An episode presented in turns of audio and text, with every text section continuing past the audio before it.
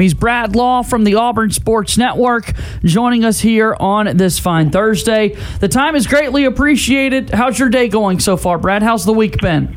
JJ, we are great, and hope everybody else is uh, as well. War Eagle to everybody. Just a just a gorgeous day. How could you not feel great on a day like today? What is your favorite part of this time of year living on the plains?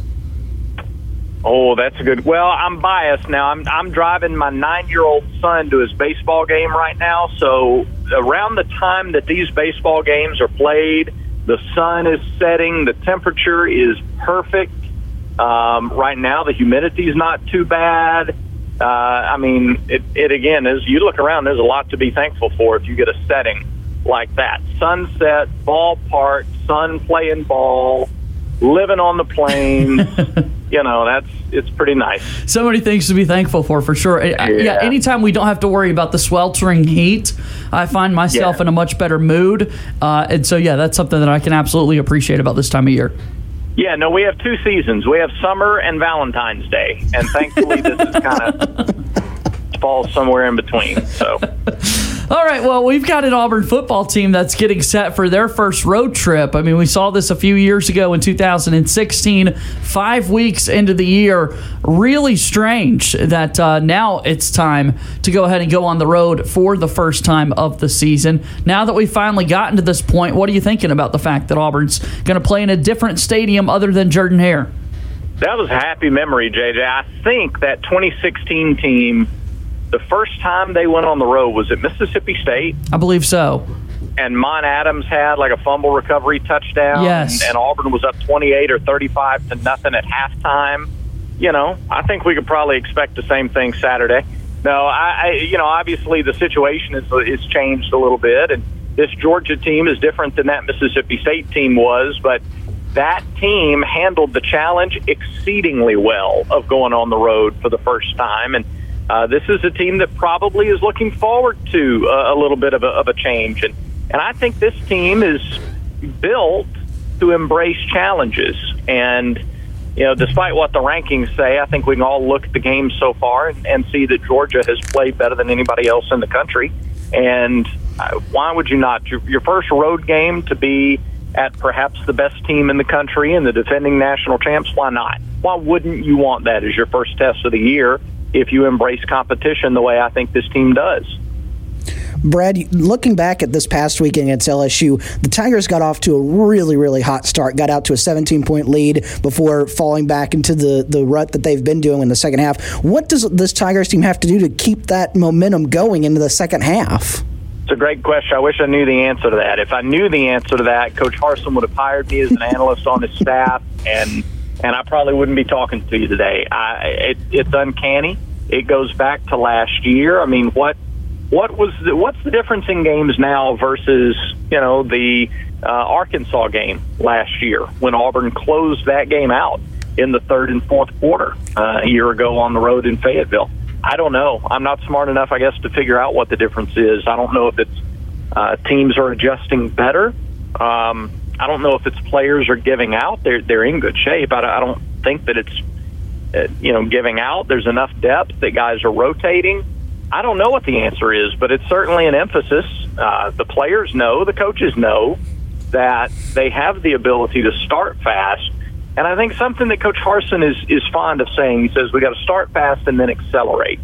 Right? It's not it's not enough just to start fast, but you've got to start well and then either keep that same kind of tenacity or execution or functionality, um, or find a way to increase throughout the course of a game. You can't can't shoot all of your bullets in the in the first quarter and have nothing left for the rest of the game. I don't have the answer, whatever it is, though. They've they've got to be able to figure it out, or else games are just going to keep going the way that they've gone, and it's a shame because there's talent and there's hard work, and and we see how good they can be early in these games.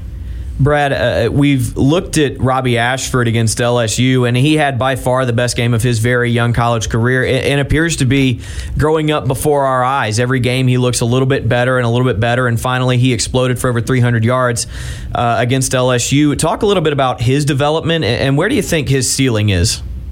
Well, I thought what you saw in 337 yards, those may not have been a traditional 337 right? Where he, he compl- what was it, 18 of 36? I think he was. Something I know like he that. was 50% completion. Those weren't um, all drop back passes where he, you know, checked down and went to his first or second or third read in the route tree and then found a guy for a big gain. But it's still progress. What did Robby do against LSU that he didn't do as much against Missouri? And that is when a play broke down and when he scrambled, he didn't just put his head down and think to run. He kept his head up. Sam White talked about it on our broadcast. He kept his fundamentals. He kept his feet balanced under him, kept his shoulders balanced over his frame rather than leaning forward and putting his head down and only looking to scramble. And as a result, he found three or four guys breaking open that did their job and, and kept running.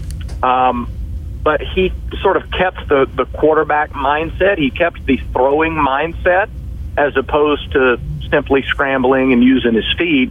And that resulted in some of the biggest plays of the game for, for Auburn, including the longest pass of the game, which was the, the 61 yardage to Jarquez Hunter. So that in itself is a development. The other stuff continues to come. You know, he continues to, to try and get better with his footwork and his mechanics and going through the progressions of his receivers. But, you know, I thought the simple fact that instead of looking to run solely, he kept his head up and continued to look to throw a bunch of times was an improvement and a progression. And then Brad, you know, on the offensive side of the ball, you briefly mentioned his name there uh, with, with one of the passes, but everyone wants to talk about Tank Bigsby on, was the running back. But Jarquez Hunter, he didn't get a lot of carries for a lot of yards this past Saturday, but what he did was very, very meaningful. Talk about uh, what you saw from Jarquez this season so far. I, I've seen hunger from Jarquez. I mean, you see a guy who was injured in the spring and, wants to be out there. I mean, he's he's strong as an ox. We all know that. I liked some of his decision making. We saw a couple of runs Saturday where he was patient in the hole and he let guys overrun gaps. And then he cut back and he got eight yards. Whereas, you know, if he'd have just blasted right through there, he might have had one, maybe no gain on, on the play. So I think we're seeing another guy who's maturing and um, he is getting less attention from defenses because Tank is getting so much of the attention he is taking advantage of a complementary role. Is he going to be the feature back someday, potentially next year? Yeah, I kind of expect that.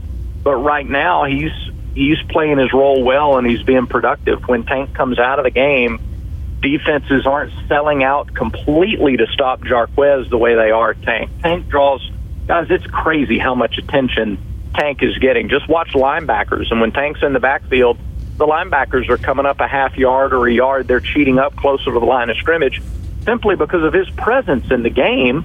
And then Jarquez is in, and they go to, to regular depth. So um, he's taken advantage of that, and wisely so, I, I think, to this point. Our guest is Brad Law with the Auburn Sports Network. Auburn football taking on Georgia Saturday 2:30 kickoff at 11:30. The broadcast begins, and the ver- the first voice that you will hear is our guest Brad Law. How much have you enjoyed kind of uh, steering the ship in that pregame show, the Tiger Tailgate show so far this season, Brad? Oh, it's different. I, I talked to Paul Ellen a couple of times, and and you know Paul did it for for 32 years um, before he you know began this health battle, and um, and and his recovery is going well, and we're all thankful for that. Very But good. It's it's definitely different. I mean, he's the best to ever do it, and I'm biased, but I stand by that. He's the best to ever do it. It's um, it's it's an expanded role with the guys on the air, which I enjoy. Um, but well, I sure do hope it's temporary because we're all hoping to have Paul back in the seat next year. No kidding. All right, so we've got Tiger Talk coming up this evening, and we mentioned the first time uh, this season that Auburn's heading on to the road to play a football game on Saturday. So, what does that mean for Tiger Talk tonight? What's the rundown for us, Brad? Well, it's a similar style of rundown. It's just the location has changed. We're we're on campus in in in house tonight, and uh, we're going to talk with volleyball coach Brent Crouch. His team went out last night and very nearly pulled off the road win at LSU. They're sitting tied atop the SEC standings. There's a four-way tie, I believe, at the top at three and one in the league, and uh, and Auburn is right there with just one loss all season long. A terrific start for the youngest team in America, and uh, Coach Crouch is going to talk about how he kind of thought they were a year or two away from competing at this level, but this group of freshmen didn't really interested in waiting. So they've played great, and they have two big matches at home this weekend, and we encourage people to go check them out against Georgia at 4 o'clock Saturday and Sunday. In addition to Coach Crouch, uh, we have Coach Harsin, and then we get a little bit of uh, Aussie rules football uh, tutorial from Oscar Chapman, the Australian punter. That's And exciting. he'll be with us on the show tonight as well. Yeah, it's pretty cool. Brad, thank you so much for the time as always. Enjoy the game tonight. Enjoy Tiger Talk as well. And uh, we'll chat with you again soon, okay? You got it. Our pleasure. War Eagle, everybody.